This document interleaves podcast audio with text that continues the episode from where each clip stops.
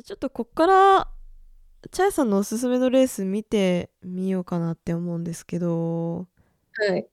まず一つ目かえっと YouTube 公式に出てるカンテレ競馬っていうチャンネルの、えー届くか届くか届くか届いた伝説の追い込みブロードアピールうん。ネギシステークス2000年の動画をちょっとねここから YouTube にあるレースを見ていきます。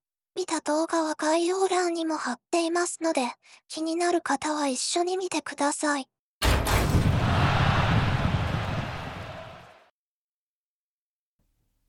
いやすごい、もうスピードがえげつない 何何キロ出てるんですかこれ？何キロか。60 5060出てますよねうん。でえーっとね、み注目してほしい馬が結構後ろだ、これ。えーっとね。うん。あ、10 13番だかな。うん。あ、今、出ました。10 13 13番番のブロードアピール。えーっとね、帽子がオレンジ色の帽子ですね。ああえっと外にいる、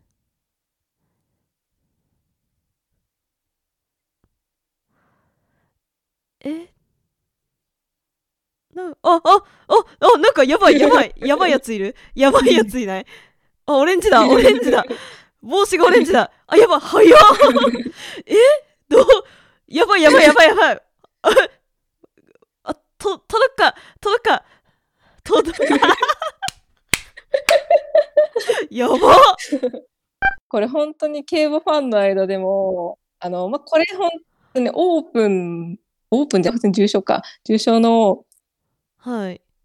ネギステークス、あれなんですけど、本当 G1 とかではないけど、めちゃくちゃもう印象的な、もう最高峰から一気に直線で全頭追い抜いて勝つっていう、やばすぎ。やばい、すごいですね。びっくりするね。あそこでいきなり抜かすかみたいな、届くんや。うん、届いちゃうんだって なかなか人間じゃ見なくないですか？そういうのそうね。なんか、に後方から一気に追い込むってなかなかできない。うーん400メートルでもきついんじゃないかな、っん。て思いますけどねでもう一つの方が、はい、もう一つの方が、もうめちゃくちゃリアルタイムで見て、めちゃくちゃ盛り上がった2022年の天皇賞秋です。見てみますか、はいこっちもカンテレ競馬公式さんの方見ます、うん何番見ればいいんですか？えーっと、あ、でもね、これ見なくてもいい。なんか、嫌でもめちゃくちゃ目につく馬が最初に出てくるんですよ。あそうなんだ。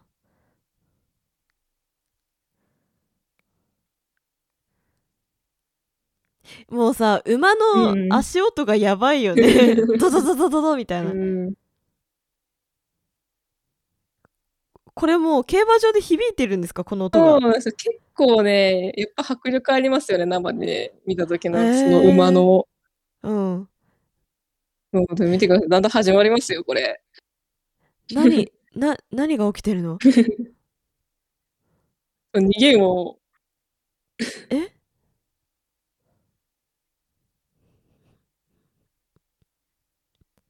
ちょっとなんか2画面になってるんですけど、上の方が全体はい映してるんですけど、うん。めっちゃ縦に長くなってるんですよ。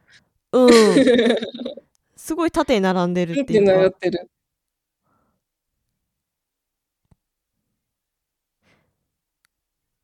あもう先頭の馬がすごうん。い、すごい。もう、ここの、この、これだけの大逃げ打って、はい。この、これで曲がってくる瞬間、こう、頭おかしくなると思って。うおーってなって、めちゃくちゃ盛り上がったんですよ。マジか。マジかってなって、うんうん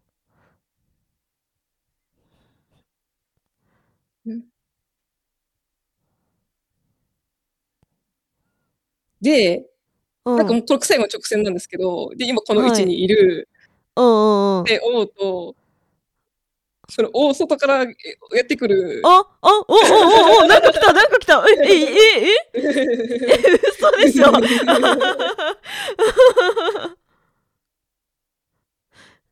え？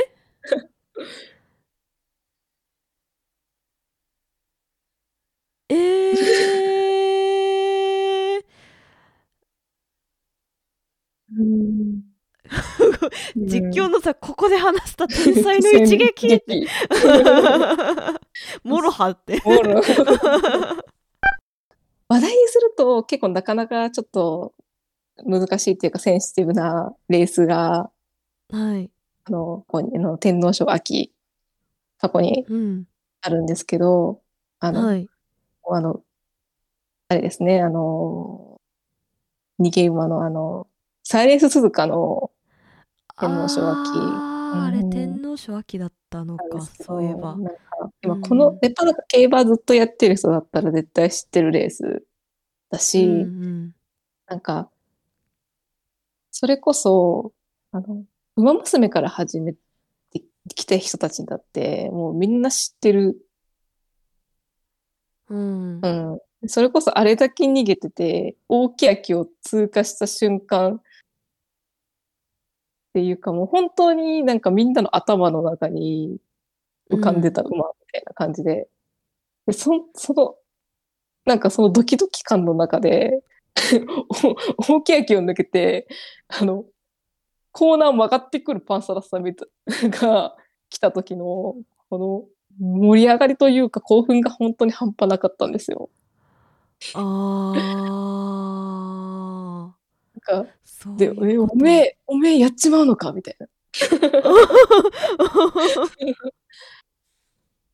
だから本当に、この時点で結構パンサラッサが結構人人人気？すごく人気の逃げ馬の一頭で、うんうんでその中で最後に差し切り勝ちしたイクイノックスが、うん。この年の、まあ、さ3歳世代、なかなか本当クラシックの、なんか、皐月賞ダービーと、なんかちょっと運悪くオーストに飛ばされまくってしまって、ほうほうほう。なんか、2着なんですけど、強いみたいっていうのをずっとして、なかなか G1 勝てないみたいな感じのところがある馬でもあったんですよ。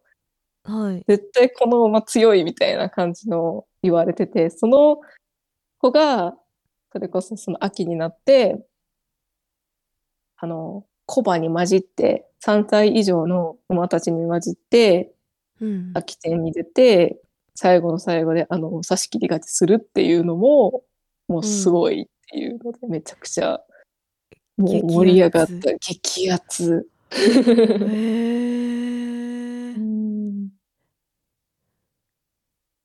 うわーこれなんかそれぞれの馬の背景ちゃんと調べてからもう一回見よ やっぱなんかね、すごい人気の馬たくさん出てた。で、出てる。まあへー G1 がやっぱなんかすごい人気だったりとか、まあすごいもう G1 も一勝してたりとかっていうのがな、いたりとかって、そういう中で、やっぱなんか、結構ファンがやっぱそれぞれたくさんついてる。ううんうんうん そういう中で、やっぱなんかいろんな思いで見てて、で、こういう展開になるとか、なんか相当そういうのがすっごい楽しいんですよね。あーうんうんうんなんか、いやー。本当になんかやっぱなんか、こう、ブロードアピールみたいなね、わーみたいな、その、うん一気になりきり勝ちしするみたいな勝ち方もめちゃくちゃ盛り上がるし、パンサラッサのこのめちゃくちゃの大大逃げっていうところとか、いや、本当になんかめちゃくちゃドキドキドキし、すもするけど、なんか、すごく盛り上がるんですよね。この、うん。とかって。リアタイじゃなかったけどすごいなんか声出てた気がするで最後の最後どうしようって イクイノックスのそういう勝ちかっていうのもね、うーん。すごい馬の個性出てるっていうか。うん。あやっぱりなんか、かつ、やっぱなんかこういう、馬は、この馬はこういう走り方すると勝てるよみたいな感じを、本当にその騎手の人が、とか陣営の人とかがめちゃくちゃ考えて、はいこうしよう、ああしようとかって話し合って、うんうん。で、それで、その、パンサラッサも大逃げうん。打ってたわけだし、イクイノックスに乗ってるルメール騎手うん。も、いや、でも多分この馬だったら多分こっから仕掛けてこうやって走れば捕まえられるみたいな。あやつもあったりとあか、うん。すごい戦略なんかいろいろ本当に、そうですよね。なんかその、パンサラッサの苦戦騎手の吉田豊騎手うん。なんですけど、なんかすっごい本当に悔しがってたから、悔しがってて、うあー。ーん、みたいな。うーん。もし、ねえ、本当にそういうトライアンドエラーの繰り返しなんですよなと思って。ああその、うんよくさってさっき話したみたいにそういうちょっとなんかなかなか勝てないか、ね、勝ちきれない部分のあれが来てここでやっと勝って天才というところを証明してるっていううん。熱さでその中でもやっぱ結構ねなんだかんだ結局自分のやりたい競馬できなくってっていうのもいたりするんでね、ああうん。うん、ドラマがありすぎドるラマがあるんですよ本当に。うんうんうん。うん。じゃあちょっとうん。あのーレース見せてもらったとこで推しを見つけたいななんてうん。いうことでうん。チャエさんにあらかじめ考えてきてもらったんですけど。はいあのうん。ー馬ってどうん。どのサイトで調べてます？まず。あ、まず、あの、私はちょっと見やすいなって思っているのが、ネット競馬さんっていう、はい。あの、情報をまとめうんうんうん。られてるサイトとかなん。まあ、他にはなんか JRA 版っていう、多分 JRA 公式の、あれとか、まあ、いろいろあるんで、ちょっとだから自分で触ってみて、はい。見やすいところ？うんうん。なんか触りやすいところ？が一番かなとは思うんですけど、私は個人的にネット競馬さんがあの馬の個人のその情報が結構見やすくて好きだなってうんうんうん。思って使ってますね。ほう、うん。じゃあちょっとそれ使ってうん。私の方でも調べてみます。はい。はい。じゃあまず馬からうんおすすめしていただきましょうかね、はい。まあ、そう。でも、とりあえず現役、現役馬ですよね。現役馬で、まうんず、その、おすすめしたいのが、はい。もう、先ほどレースを見ていただいた、はい。イクイノックスですね、まず。おお うんうんうんえっと、もう、えー今だとあれですよね、なんか現役で一番うん強いんじゃないかって言われてる。へえぐらいすごい。最強格の一頭。へえ、うん。なんかダンさんがなんか天才キャラ好きみたいな 話をされてたなと思って。で、今、天才の時に、まあ、ちょっと雪村くんかどうかっていうのはまたあれなんですけど、うん なんかあの、天才少年っていう異名を持つ。んあー確かにでね。すよ。うん。うん、うん、神に選ばれしそうそう。男。ねえ。イクイノックスもそうだし。うん。うん。で、まず、あの北サンブラックの初年度3区でもう G1 勝ちをした。でも、さっき見た、あの、天皇賞秋の後に、もう、もう、有馬記念勝ってるんですよ、この子。ほうん。後でまた見てほしいんですけど、うまたその後に、彼は次に世界に飛飛び立ってる。は い嘘 ドバイ、ドバイのはいレースに出て、ドバイシーマクラシックっていう、はい。レースに出てて、で、あれ、さっき見た天正秋と、うん有馬記念の時は、普通に冊子で買ってるんですけど、ああ、はい。ドバイシーまでは、あなんかうん。前、前目につけて、え、逃げ？もう逃げでいいのか？逃げて買ってるって言っていいのかな？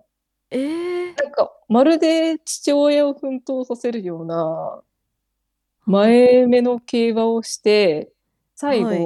ノーステッキで加速して、大差勝ちするっていう、あの、えー。ムチを入れてないんですよ。入れてないのに。え？大差勝ちな3点、あれか。でも、なんか、え、強みたいな。それはね、めちゃめちゃ好きだわ。何やらせても強いみたいな。オールラウンダー。うんへうえ。しかも、生産、あの、産地もノーザンファーム、あまあ、あの北海道ですね。うん北海道、北海道とかも大体北海道だ。そりゃそう。うんあのね、めちゃくちゃ多い大手。そうね。うん、あで、そうそう、彼の決闘でもう一個すごい注目するポイントが、母父がキングヘイローなんですよ。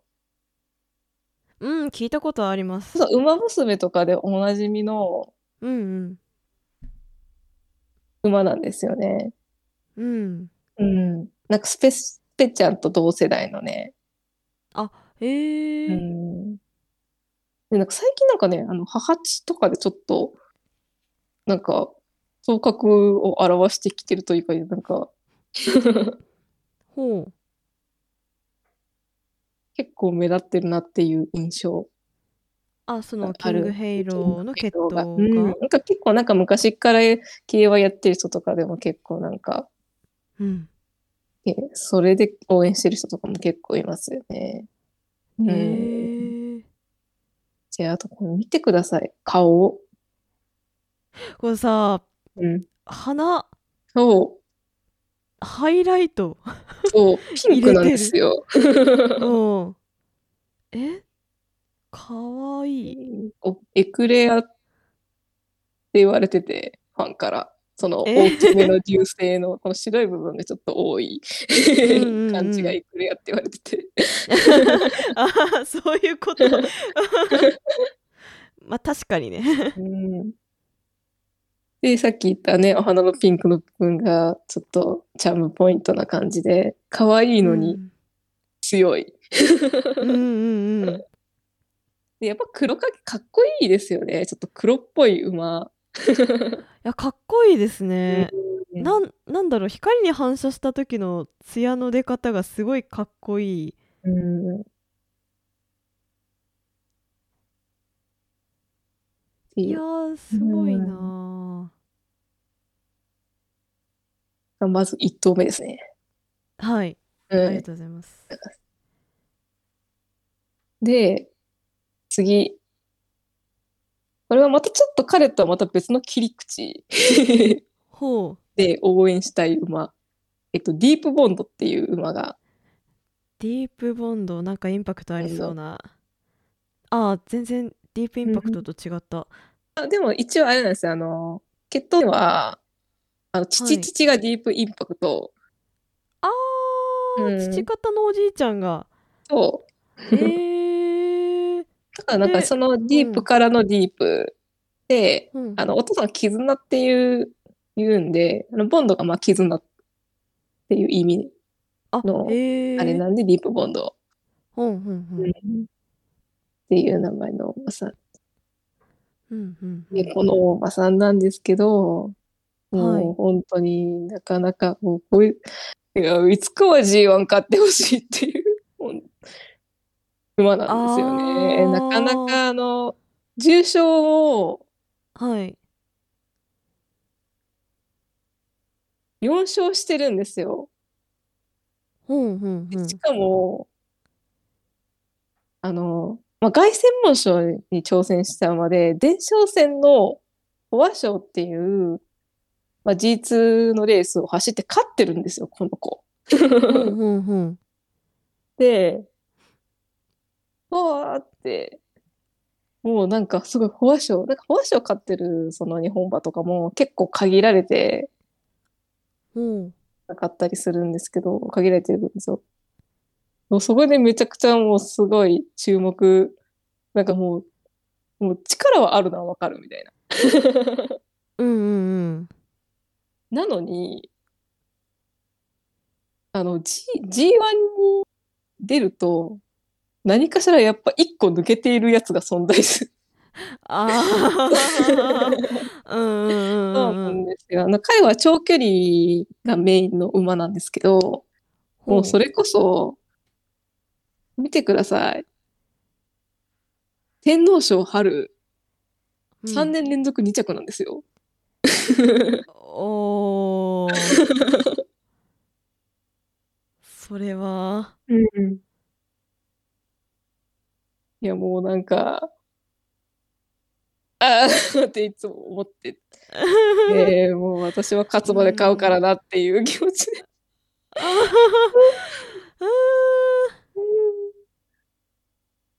えー。あいやーほんと。ね、絶対力あるのはわかる。でも、うん。君が目指すとこに何かしら、あの、頭一個抜けてるやつがおる。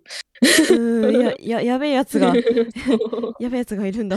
やべえやつがいるっていうことが。うんうんうんうんうんで、なんかちょっとなかなか、その、あと切れ味がいい馬ともちょっと言い切れないタイプのエンジンかかるのが、はい。なかなかちょっと遅いというか、緩やかというか、まあ、ちょっと俗にズブい馬って言うんですけど、うん。そういうのもあって、やっぱあの、なんかね、主戦騎手が、あの、和田竜二騎手っていう、あの、えーですね、ウマ娘的に言ったらテイエムオペラオー。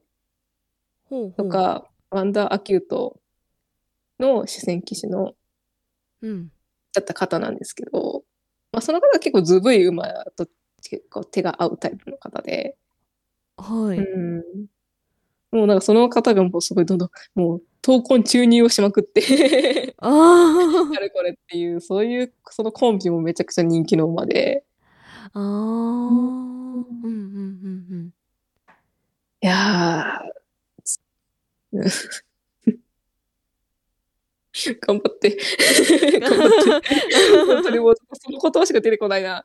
ううん。うーんと、あ。なんか優しそうな顔してるなーって 写真見ながら思ってましたけど。ね、で次出るのが宝塚記念なんですけど、ああ、はい。エクイノックスも出るんですよね。ああ。いやー、どっちも大江負け買っちゃいますよそうだ。ね。いや、心ねじ切れるわと思って。うんうんう。うんんふと疑問に思ったんですけど、なんかその JRA の、えっと、出走馬の一覧とか見てても、あの、母方の父はい。がわざわざ出てくるのってなんでなんですああかね？ー、なんか結構、あの、なんか、あね、あの、結構重視する、な、なんていうの、結構ね、なんかね、直腸が出やす、出る、出やすいんだったかな。なんか、そういう、ちょっと待って、私がよく理解していない。うん遺なんかねしやすいみたいな。うん、なんかブルーノ・メタイヤって言って、なんか結構母方の父でのその産区成績とかも結構見るんですよ。ほう。データとかで結構あるんですけど、ちょっと。そうなんとなくうん。ボバの方が有名な馬が多いのかな。だからわざわざ母方の方は母方の父も表示してんのかなって思ったけどでも父方の父表示してないからなんでなんだろうなって なんていうのね、これはちょっと私が本当に勉強不足というか、まだちょっと感覚が、うん。ああ、えっと、そうですね、えー、高値父と母父の血統が、やっぱなんかその繁殖での影響が出やすいっていう考え方？へえ。がある。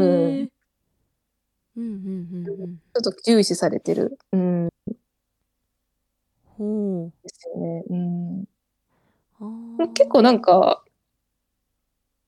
まあざっと見るときはやっぱ父と母父。の能力を見ることがやっぱ多いですけど、なんか結構なんか、えーっと、この馬にはこの血、この馬のこの血統にはこの馬がいるから、きっとこの馬もこれが得意なはずみたいな感じで、結構なんか何代上何代遡ってみたりとか、おー。馬券とか、ね、買うときは見ますね。で、それこそ、うん。な結構、あの、凱旋門賞はい。を挑戦するときとか、なんか、この馬の母父は凱旋門賞馬だからとか、それこそ、うんあの、ディープボンドも、まあ、あの、母父がキング・ヘイローなんですけど、はい。キング・ヘイローの父のダンシング・ブレイブが凱旋門賞馬なんですよ。へえ。うん。なんかそういうのとかも結構なんか判断材料とか、うんうん。うん。ざっとするときはあるんですけど、でもやっぱりなんかメインは父と母父だなって感じはしますね。ほううん。勉強になります。うん。で、えーどうしよう。何とまで説明、なんか、あれしようかな。そう、なんかちょっと応援なんかいろいろ出したらちょっとキリがないって感じではあるんですけど、じゃあもうちょっと最やっぱり、あの、ダウさんちょっとゴルシーにちょっと今日なんかが一番よくわかる馬かな？うん、ネタ的な意味ではネタ的な意味か なんで、やっぱなんかそれこそやっぱゴルシ産駒、けど。ああ、はい。気になります。たくさん、たくさん、たくさん出てる、たくさんいる中で、えっと、はいまず、私が注目している子は、ゴールデンハインド、ゴールデンハイハインンド。ドっていう牝馬の子なんですけど、はい。まあ、ちょっと、で、この間のちょっとオークスはちょっと残念な結果になってしまったんですけど、ほゴルシーとは真逆真逆のう。はい。逃げ。おー おー。オークスの前哨戦のフローラステークスで逃げ切り勝ちをしたんですよ。いへえ。やーとても胸が躍りましたよ。で、なんかゴールドシップ3区、なんかあのゴールドシップは阪神が強いイメージなんですけど、はい。なんかあの、東京競馬場勝つ馬結構いて、えへへ ほなんかゴールドシップ3区の初の地盤馬の、あの、ユーバーレーベンちゃん。彼女もあの、オークスはあの、東京競馬場の舞台でう。うん勝ってますし、へえ。あの、その後すぐにの重重賞で、はい。あの、目黒記念っていう東京競馬で行われるなんか長距離のレースがあるんですけど、はい。それを、その、ウィン・キートスちゃんっていう子がはい。あったりとか、へえ。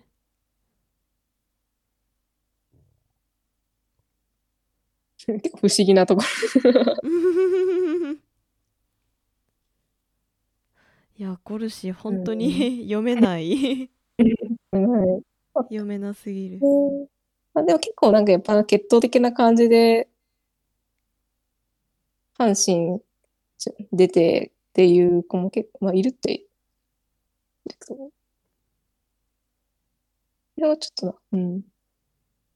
えーまあ、あと、その他にも結構ゴルシ3区で注目されてるはい。ボバ、うん。マイネル・ラウレア、マイネル・ラウレア。ラウレア君。あ、くんなんだ。うん。彼は君なんですけど、まあ、ちょっと最近成績はあれなんですけど、はい。やっぱなんか、私的にはやっぱ自力、自の力はあるゴリスタンクだなと思ってるんで、ほうほやっぱかっと活躍してほしいなって、う。うんうん。うん、思いますし、じゃあ、あの、お母さんは違うんですけど、はい。母父がロージス・イン・メイって言って、そのゴルシ3区初の G1 馬の、あのユーバー・レーベンちゃんと同じその配合の子なんですよね。へえ。うん。うんうんうん。ちょっとなんかゴルシをあれだったらなんかちょっと注目してほしいなっていう、ちょっとね、あの、今年、今年じゃないな、今年3歳世代の2頭うん。うんうんうん。ですね。うんへえ。まずね、ちょっとね、いろいろゴルシさんもねたくさんいるんで、ちょっといろいろレース見ていく中で、はい。なんかこの子いいな、みたいな。うん。なんかね、多分、多分っていうかなんか絶対ね、出てくると思うので、うん。なんかでもそんな感じでも一番ちょっと注目度が高めの子はい。ですね。まあ、なんか馬はこんな感じですかね。馬はね。うん。はい。はい。そして、そして。次、騎手沼。騎手沼。沼。沼。見れるか？えーっと。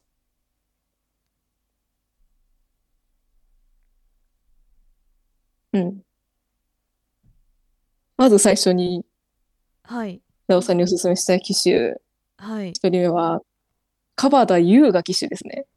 か、川田川田優雅。川田優雅。川田優雅。あの、さっき話した、なんかちょっとあの、汗、この人が乗るとなんか汗多いなっていう。うんうんうん。お尻が熱いかもしれない人。うんですよね。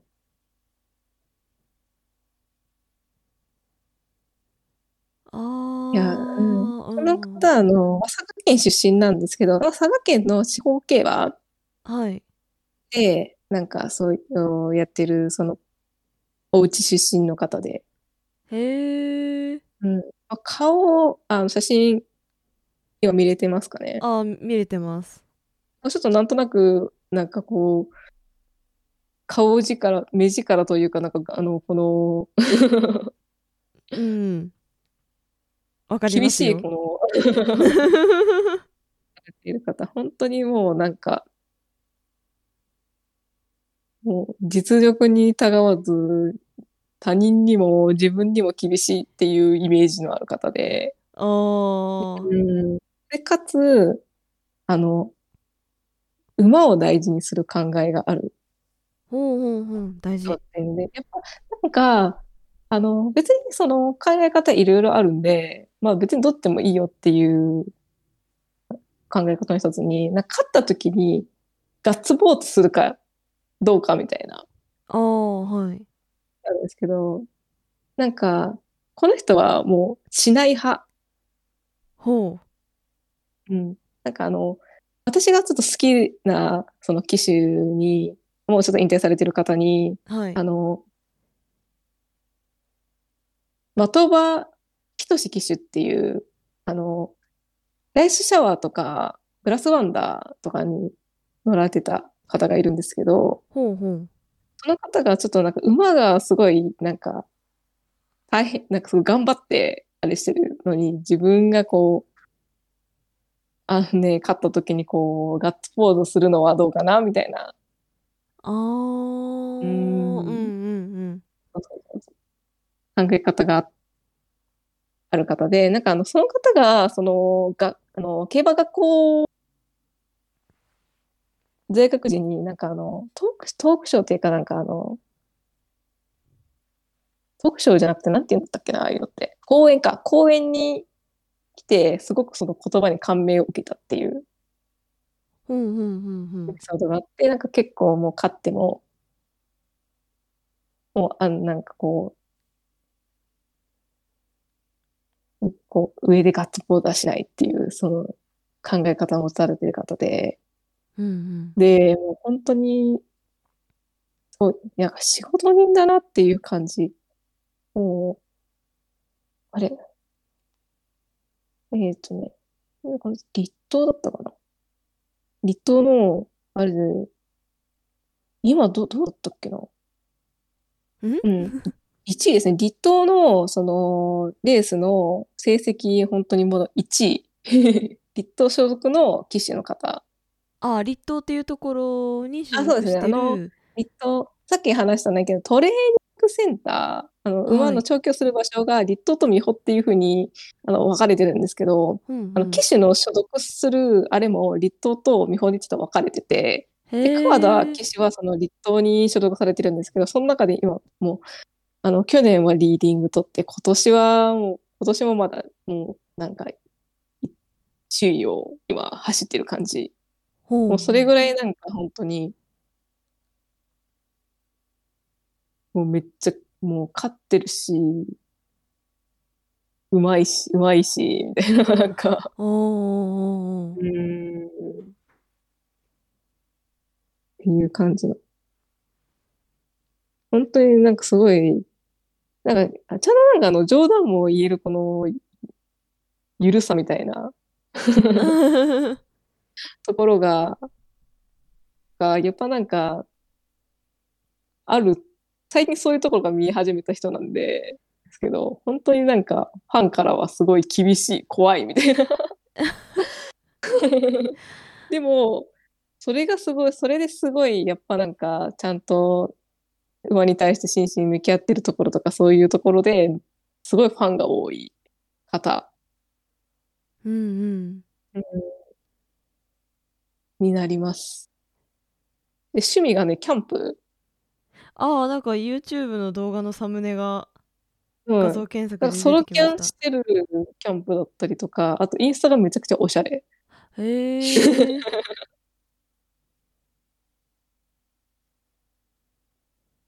なんか普通にそのうん。仕事感その多分その、うん。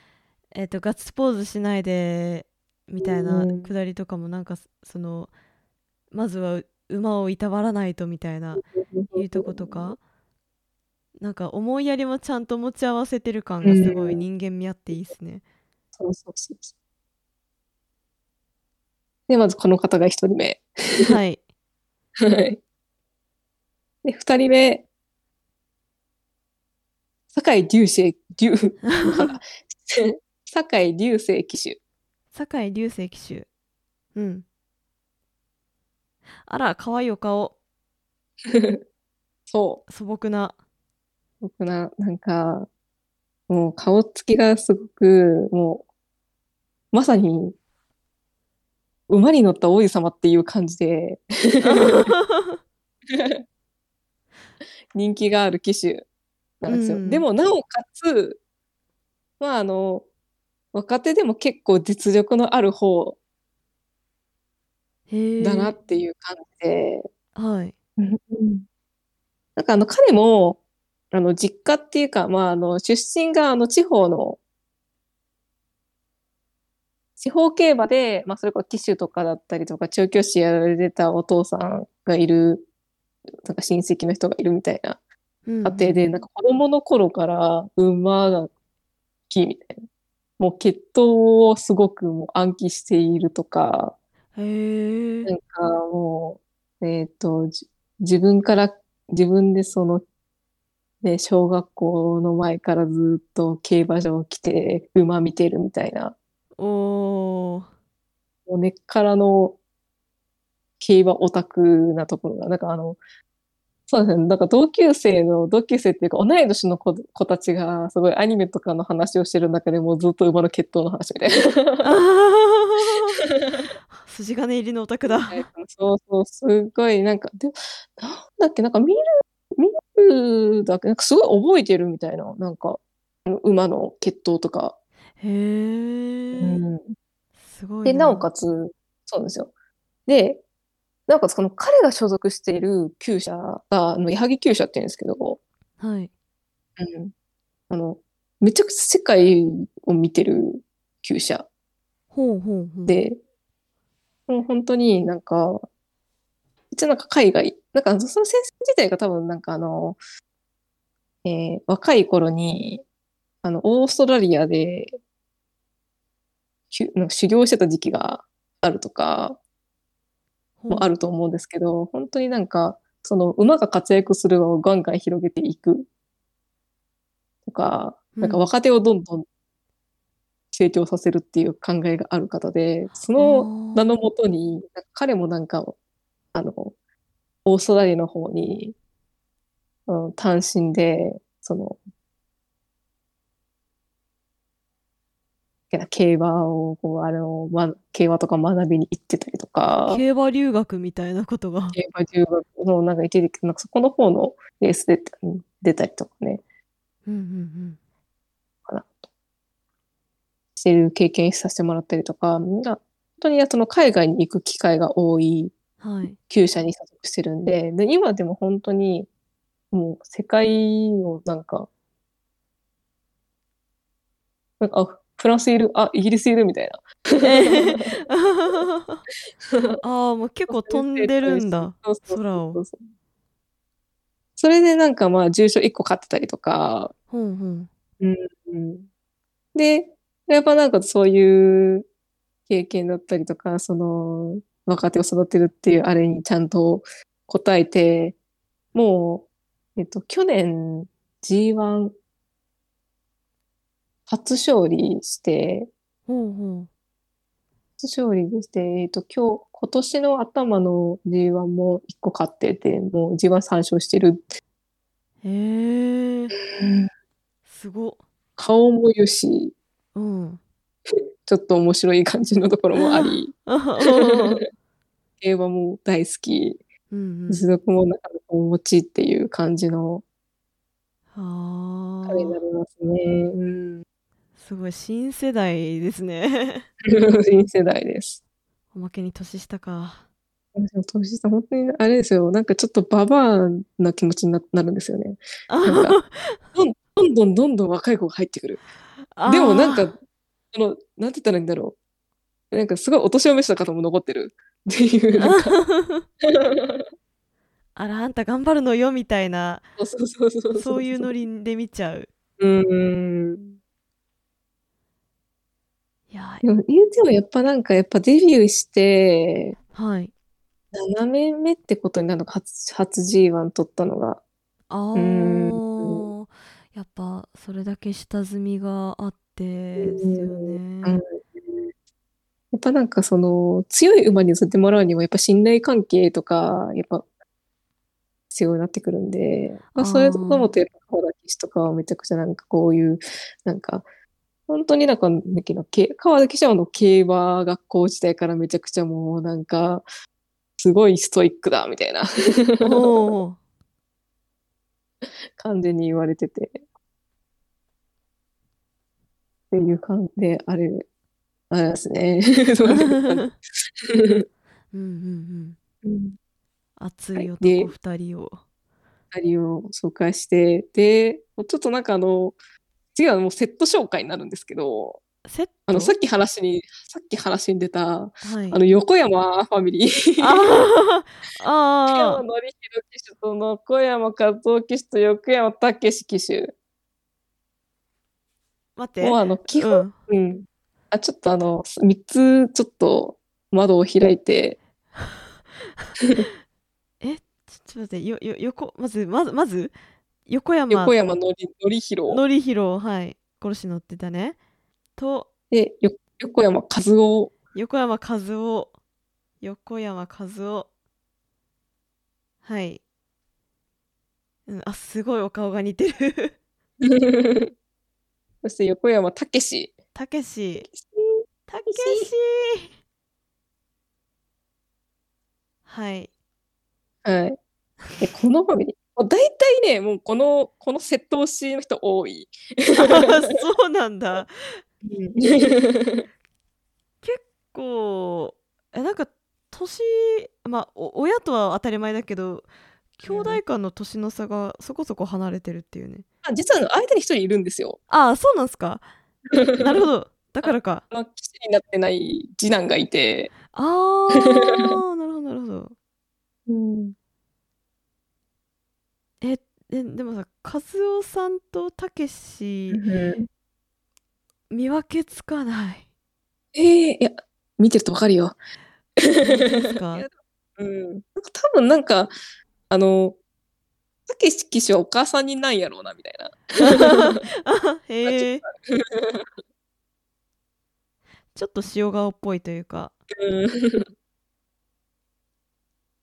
や、ごめん、い今んとこね、全然わかんない。ま、まだ目が慣れてないです。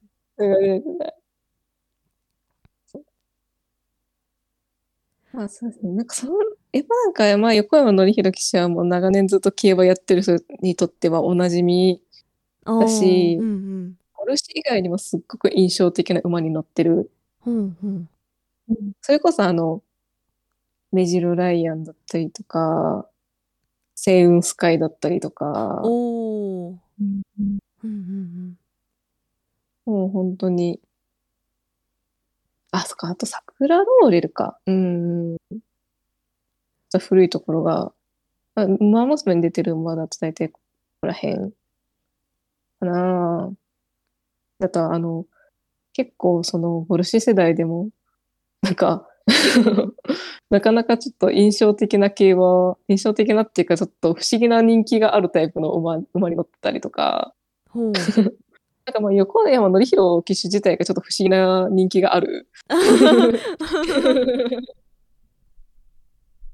人なので、なんか結構独特なちょっと競馬感があって、そういうちょっとなんか、あの、癖がある乗り方をするっていう言い方でいいのかな。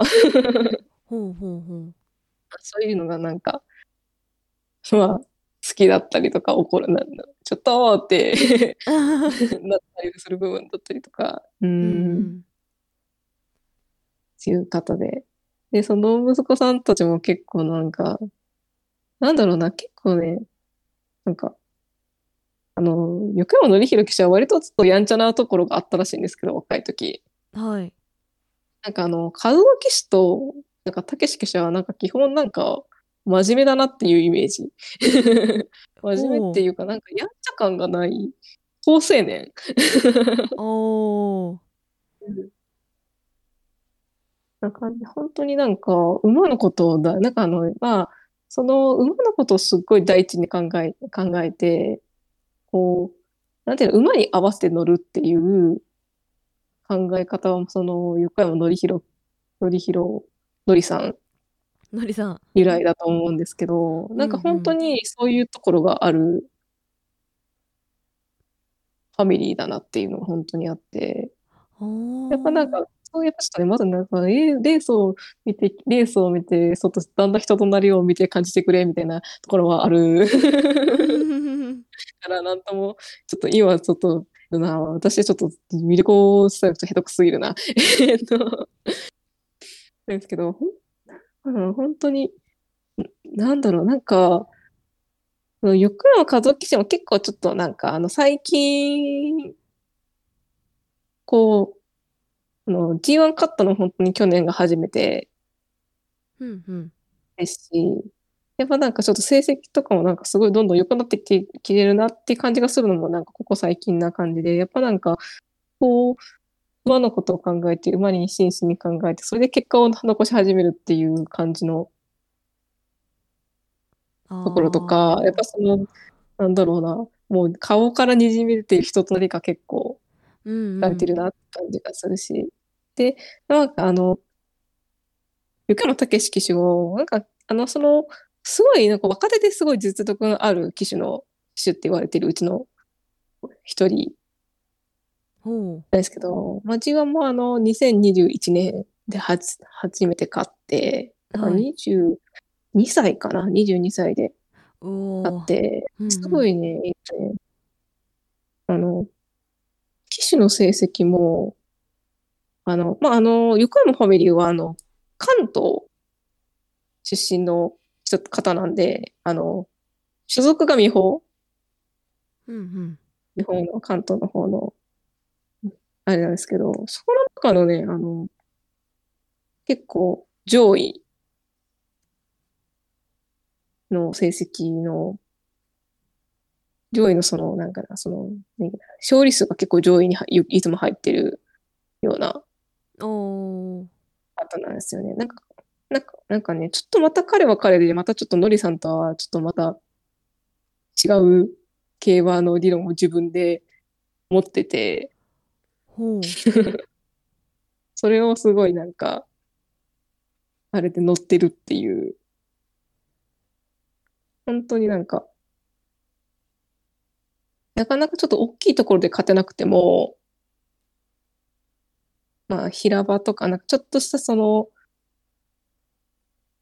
レースとかでよく勝っているところを見る騎手で、でうん彼の趣味は、ポケモンカード。突然ぶっこんできたな。すごいなんかあの、めちゃくちゃファンという、なんか、ね、で、なんかね、兄弟で、なんかカブトムシとかクワガタムシ育ててるみたいな話とかなんか、えー、めっちゃ仲いいじゃないですか。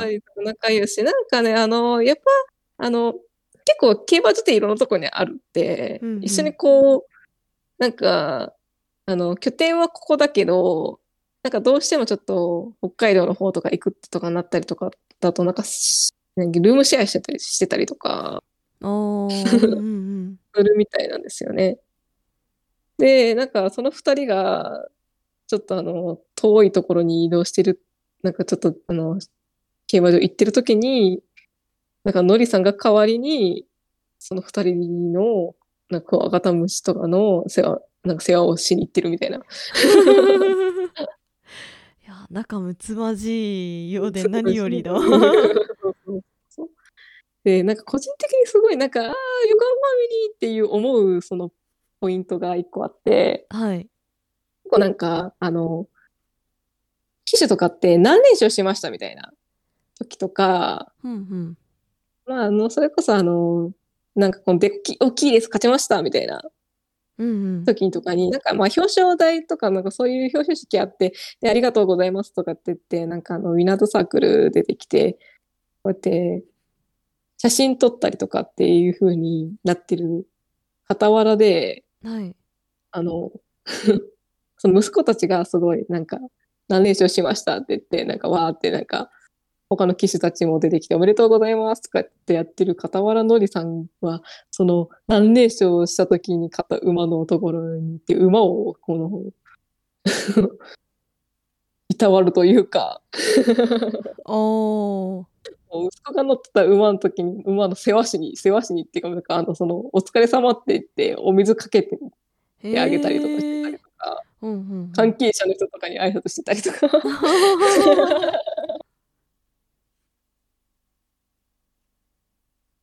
なんかやっぱ息子には負けたくないみたいなことは言ってるみたいなんですけど、やっぱそういうところ親子だなみたいな。ところがあるんですよね。うんうん本当になんかで、そう思ったら息子たちは息子たちで、なんかお父さんが勝つところを見てちょっと喜んでたりとか、うん。おなんか個人、ちょ、ちょっとなんかすごいなんかもうあまたあるエピソードの中で、個人的に面白いって思ってるエピソードが、はい。あの、横山、あの、騎手が、は、ダービー2回勝ってるんですけど、うんうん。あの2回勝ってるダービー、あの、それぞれ息子たちが競馬学校時代になんか見学来てる時のダービーなんですよ。へー。ちゃんと見せ場作ってるっていうかなんかあの、和夫騎手が、その、見に来てる時にはい。初めてダービー勝って、で、竹内騎手が見に来てた時に、もう2回目勝つみたいな。すごいなー。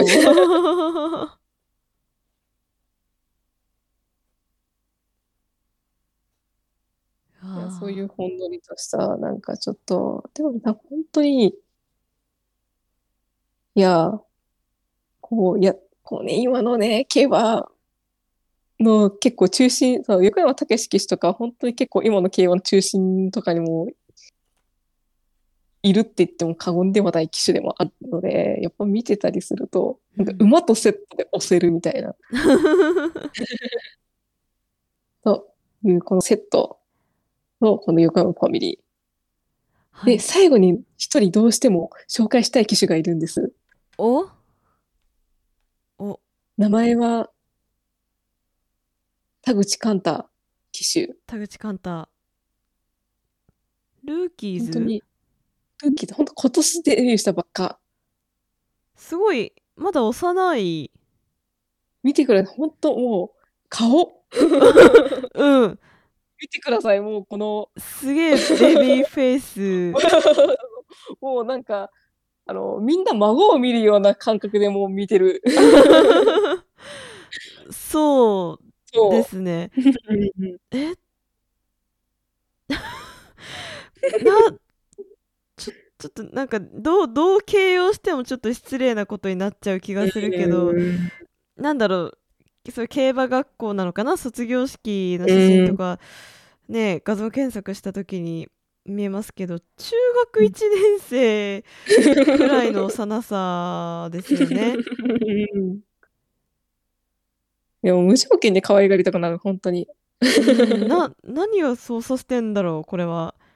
うん。なんかすごいにっこりなうんあの垂れ下がった目尻とかうん。ねすごいにっこりしてるところとか 七福神様みたいなそうそうそうそうそう。いやもうなんかみんなこの悪あの先輩たちに悪い遊遊びを教えられないようにっていう 気持ちですごくいっぱいな。うんでもまあ彼もあのご両親が地方の地方競馬関係者の方で、ほうん。で、岐阜県のあのあれですね、あの笠松競馬場ですね。競馬場の、ね、調教師とか騎手やられてた。ご両親の間の。ご両親がいる、うん、ので。で、結構、まあ、若手の中でも結構頑張ってる、成績がいい方なんじゃないかなと。思う。もう本当にもうなんかもうまだまだこれから。うんうんうん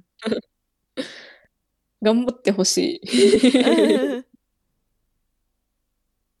そうね見ててくれっていう感じの。うんかかわいい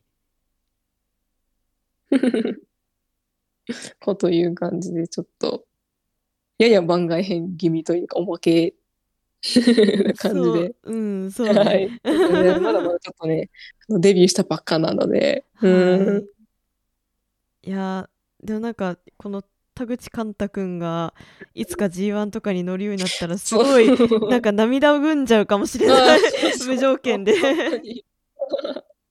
カンタだみんなカントって呼んでるから。ジブリに出てきそう。うん。はいありがとうござい、ます。こんな感じです。ほのぼのしたわ。はい。最後にねあのー競馬ってまあ実際にレース見るだけじゃなくてうん、まあメディアでも楽しめますよってことで、うん、まあなんかうん。アニメ化、まあ、馬娘すごい流行ってたりとかうん。してますけど、うん。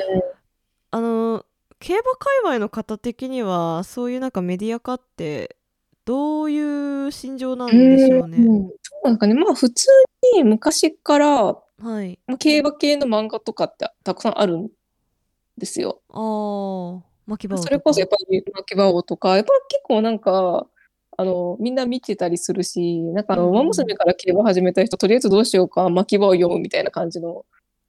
ああ、流れがあるんですね。よね。うん。でちょっとなんかあの時代的には古めではあるんですけど、結構なんか、このレースはこうこういうことが試されるレースで、こういう展開があるレースなんだみたいな感じのことを教えてくれたりするの。結構巻き場をでしなんか教えてもらったやつだみたいな。へえうんちょっとした教科書になってるそうそうそうそうそうそう。なんか凱旋モーション見たときも、あ、これ巻き場で言うとったやつや、みたいな。真剣ゼミで習ったやつだみたいなで、あの、まあ緑の巻き場王がまあ結構有名な方の巻き場王で、その続編のタリオの巻き場王っていう、はい。あの、巻き場王の甥っ子が主人公の、うんうん。彼は地方の競馬、地方の競走馬なんですけど、結構そこは、そこで地方の競馬が結構詳しくなったりとか、ほう。ん、するんですよね。うへえなんか結構、私は割と巻き場をおすすめかなって思いますし、うんあと、もう一個私が読んで好きだなって、好きな漫画が、あの、ジャジャウマグルーミンアップっていう漫画がほあるんですけど、うはい。えっとですね、えっと、これは本当に馬の生産者うん。側のストーリーなんですよ。へえなんかあの高校生が、なんか、うんとね、家出した高校生が、その生産牧場に拾われて、まあそのままその生産の世界に入っていくっていう感じの、まあざっくりとしたほストーリーなんですけど、はい。本当にそのまあ馬の世話のことだったりとか、うんうん。まあその、やっぱあのその生産、牧場目線でのそのレースでのその勝ち、勝ち負け、の部分だったりとか、まあ、その、なんか、やっぱ、その、牧場と、その調教師だったりとか、馬の、お主さん、オーナーさんとかの関係、騎手さんとの関係とかも、そういうのがちょっとあったりとかして、まあ、ちょっとこれも、古い漫画なんですけど、すっごい、まあ、面白いし、何よりも馬が、馬を描くのが上手っていう。うん、なんか表紙調べたりしてもなんかすごい馬だけした実績というかう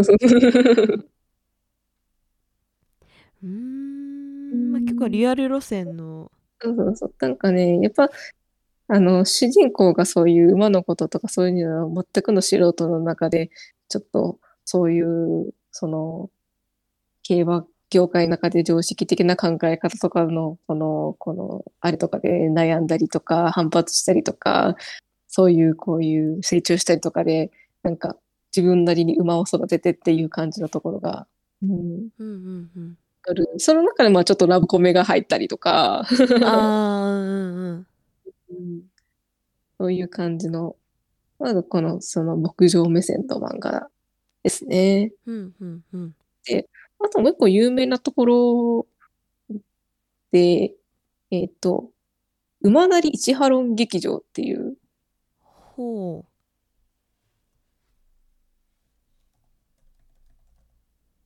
まあ、なんか結構ね、なんか、あの、馬娘に影響を与えてるんじゃない、与えてる、じゃないかっていうか、結構まあ、ほぼほぼ与えてんだろうなっていう感じの作品で、うへえあの、その時代時代の、はい。その、実際の馬たちうんうん。を、なんか若干、まあ、擬人化じゃないけど、なんか喋って、喋らせて、その時々のその時事ネタ的な感じの4コマ漫画。漫画、4コマ漫画じゃない、漫画か、漫画なんですけど、うんうん。うん、結構なんか、ある意味そのなんか馬が喋っ、なんか、なんか実在の馬にこう喋らせてこういう風で、このレースはこんな気持ちで勝ってやったぜとか、すごいそういうライバル関係のちょっとファン目線な感じの部分のところとかの本当になんか先頭を走っている作品になるんですよね。やっぱなんか当時のその競走馬のなんか、ああいうネタも、もあれだし、あれのもちろんですし、今もちょっと連載続いてるんですけど、それこそなんかゴールドシップ。うんなんう んかね、ゴールドシップが結構キャラ、キャラつく、つかむのが結構大変そうなのが見えるんですよね。ゴールドシップデビューの時すっごいなんかおとなしくてお利口さんだったんですよ。はいそれがどんどんちょっと破天荒な部分が出てきて、んキャラがブレてきたみたいな。そういう、あれだったりとか、か結構ね、あの、有名なところとかだと、あの、大沢ヘリオスっていう馬と、なんか、第一ルビーは実はなんかこういう恋があったんじゃないかっていう、ほう。いう、なんかその、そういうファン目線的なところのうんうん話のその元祖の方だったりとか、あーうん。うんで、この先生自身はすごいなんか馬を大事に思っている方で、うんさっき話したなんかレース始まる前のファンファーレに手を手拍子するのはどうな、どうだろうかとか、やっぱちょっと馬をびっくりさせてはいけないよねとか、それこそあの、その、馬娘が流行った時とかに、あの、牧場とかに行く時は、あの、牧場はあの、その、ねそういうレジャー施設じゃないよ、みたいな。うんうんうんちゃんとなんか普通の人の家、会社、仕事場で、そんなホイホイホイホイ勝手に来ると、すごいその、迷惑になってしまうし、なんか馬、馬もちょっとなんか、うん、こういうことがあると、まあちょっと守れ、なんか大変なことになってしまうよっていう、その注意喚起の漫画を書いて、すぐ、すぐに、あの、界隈にこう広めた、広めてたりする方。うんうん。うん。あの、あとなんか、馬娘の、あれです、あの、カウン、カウントダウン、なんかね、えアニバーサリーのカウントダウンにちょこちょこ現れ、えー。うん。あの、一番そちらは多分なんかあの、アニメ2期のエンドカード書いてはい。いただいてるですよ。で、その後になんか、1周年、2周年の時のカウントダウンとかに イラストしていただいて、多分知っている方もいるかなと思うんですけど、うんうん。結構なんて言ったんだろう。なんか、ちょ、意味ちょっと当時の馬の、その、なんか、キャラ付けじゃないけど、イメージうん。とかが、まあちょっとこの先生独、独自目線の部分もあるっちゃあるんですけど、うんうん。そういうのが分かったり。っていうので、なんかちょっと軽く読める。で、ちょっと軽くちょっと馬のことが知れる作品って感じですね。おー。うんうんで、なんかそれよりもちょっともうちょっと踏み込んで、ちょっとその馬の、あの、エピソード、はい。なんかそういうその馬とその、まあ馬自身だったりとか、馬とその調教師さん、騎手、馬の世話をしている調教助手さんとか厩務員さんとかのそのエピソードをちょっとなんか、こう、よりちょっと深く取り扱った作品が、あの、優春たちの定石っていう漫画が、優春たちの定石？の定石。うんうんうん。なんかあの、ひずめの後。だって、これは、この作品もすごいなんか、まあ、関係者の人とかに聞いた話を聞いてまあ書いてるっていう感じの、なんか結構、そういう有名な馬とかがすごいよく出てきたりとか、やっぱなんか、競馬をされてる人だとかって結構知ってる。まあ、でまあ、あのこういうちょっとした裏話みたいな、あー。さん載ってる、なんかね、その、何だっけな。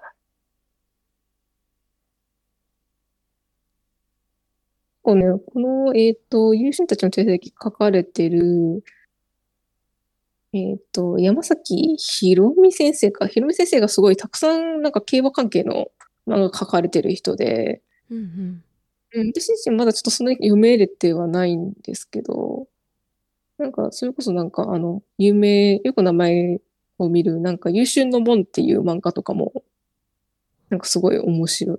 なんか、名作らしいので、ほううん。結局まああんまりなんかメディアがなんか競馬関連のことでうん騒いでるけどよみたいな感じであのいぶかしく思う人は意外と少ないんですかね。ないですね。結局、なんかこういういっぱいある、私が好きなこととかおすすめの感じとか、うんうん結構昔からこんな感じでやってるんですよ。結構競馬のあれとかって。で、まあ私が言った以外にもめっちゃ競馬漫画あるし、うんうん。まああの、なんか、なんだかんだ競馬の映画とかも結構あるし、なんかメディアとその密接な部分があるんで、うんうん。まあでも、ウマ娘とかになってくると、まああれですよ、あの、好みの話になってくるんですよね。ああそうですよね。そもそも擬人化文化に対するねっていうね。そうそう。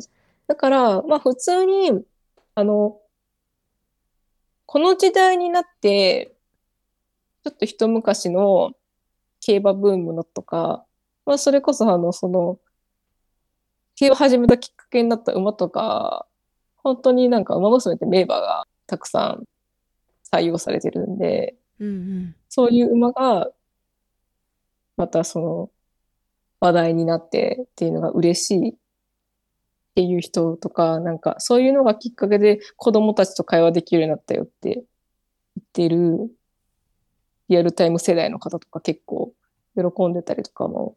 あするん。で、でしかも多分なんか、やっぱこうやって話題になってる中で、やっぱなんかうちの馬もちょっと出してほしいみたいな。あうんうんうん牧場さんだったりとか、まあなんかすごい、あの、そういう、やっぱなんか、なんとなくそのキャラクター的に、こう、やっぱなんかあの、その時のレースの流れだったりとか、その競馬界全体的な雰囲気的に、ちょっと印象が薄くなっちゃってる馬が、馬娘になって、人々の記憶に残るみたいなうん。ことがあって、それをすごい喜んでる人とかもいるんですよね。まあでもやっぱちょっとなんか、お、なんかね、ボマも牝馬も関係なくみんな女の子になってるっていうことに対する 抵抗感と、やっぱちょっとオタク文化がちょっといまいちよくわかんねえなみたいな。うん。でもまあ、盛り上がってるんだからいいんじゃない？みたいな。よく自分はわかんないけど盛り上がってんだからいいんじゃない？みたいな。あーうん。人もまあいるけど、なんかよくわかんないけど、めっちゃキレ散らかしてくる 人もいるな、みたいな感じなんですよね。うんうんうん。まあなんか、内容ね、まあなんか全部が全部馬娘の影響かって言ったら、まあそうとも言い切れないけど、やっぱなんか新しく新居を獲得するってすごい難しいことなんで、うん。そういうことに関してすごい馬娘はなんか一役買ってるんじゃないかなってやっぱ、あの、ちょっと馬娘が入ったに人間なんでちょっとあれなんですけど、う んうんうん。でもやっぱ、特にやっぱすごい影響があるなって思ったのが、その取り上げてるのがやっぱ昔の名馬っていう部分で、あのまあ、もう亡くなってたりとか、する子がほとんどではあるんですけど、ーまあそれでもやっぱまだ生きてる、引退してまだ余生を過ごしているうん。馬が何頭かいて、で、それ、そこから、その引退した馬の支援する活動っていう方に結構つながってきたりするんで、そこら辺の力は本当にすごいから、ちょっとなんか その恩恵はちょっと認めてほしいなって思っちゃったところはありますね。ああうん。うんうんうん。まあ少なからず影響を与えてますもんね。うん、だからまあちょっと有名なところだとナイスネイチャーのバースデードネーションっていうあの、ナイスネイチャーの誕生日の時に募金を募るみたいな活動があるんですけど、それが毎年毎年すごい金額になってるってい う。なんかね、なんか、さすがにもうここで、ここがピークで、あとは下がっていくんじゃないかなとかって思ったら、なんか毎年毎年その金額を超えてきて、あ でなおかつその、ね、その大元の団体さんはちゃんとしているところだから、なんかここだけのお金はちゃんとこういうふうに使ってますこういうふうに使ってますっていう報告が来るっていう。あーうんうん そういう、なんか、そう、なんか競馬やって、馬券買ってっていうこと以外でも、その競馬界でそのお金をこう回す、回すことができてるっていう、あれの一端は完全になってんじゃないかなって、うん影響があるんじゃないかなっていうのが。うん。なんか私みたいになんか、そんなに競馬とかそういうのにあまり、そういう関心がなかった人たち、うん。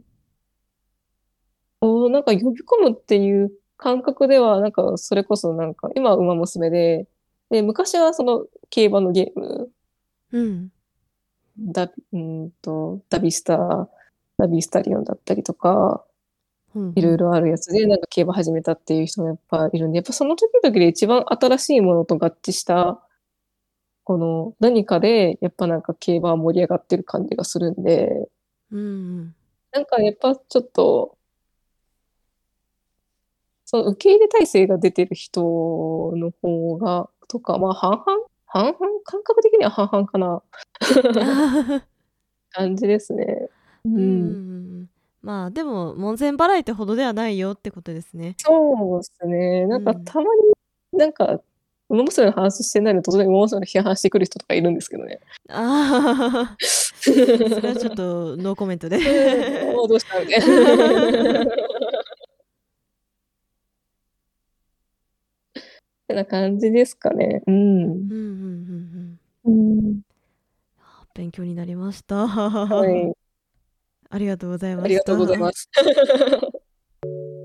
最後に何かはいあればお願いしますえ、最後？最後？え、最後、えっと、私が、私のメインの番組って言ってはいいんですけど、そのダオさんとやってる沢なり。向こうでも多分ちょくちょく今後競馬の話をしているかもしれない。定期的に推し活報告をしておるん定期的に推し活報で告だったりとか、やっぱそれ以外にもすごい楽しくみんなの好きなこととかそういうことを話しています。沢なりをよろしくお願いします。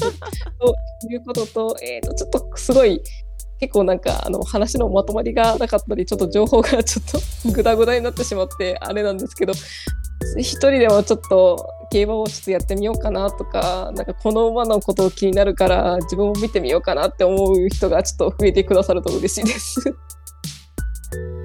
ここに一人増えましたよありがとう。